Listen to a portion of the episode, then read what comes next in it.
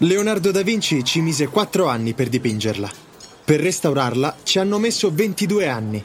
Il 28 maggio del 1999 tornò visibile al pubblico L'ultima cena. Wake up! Wake up! La tua sveglia quotidiana. Una storia, un avvenimento per farti iniziare la giornata con il piede giusto. Wake up!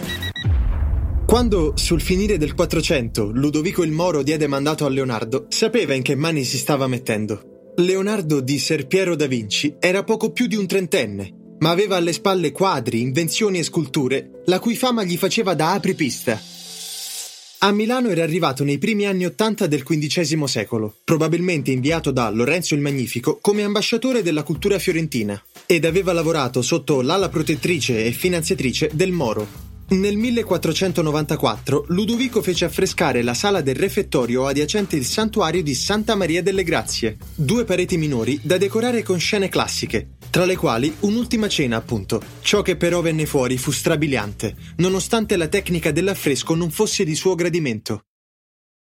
La forte umidità del posto ed una tecnica sperimentale produssero un'opera tanto splendida quanto fragile, che nel corso dei secoli ebbe necessità di numerosi interventi di conservazione. La frase del giorno. Amor ogni cosa vince. Leonardo da Vinci. Il consiglio del giorno. L'unico consiglio che possiamo darvi oggi è di visitare il cenacolo di Leonardo. Sarà cibo per gli occhi, per la mente e per l'anima. Perché no?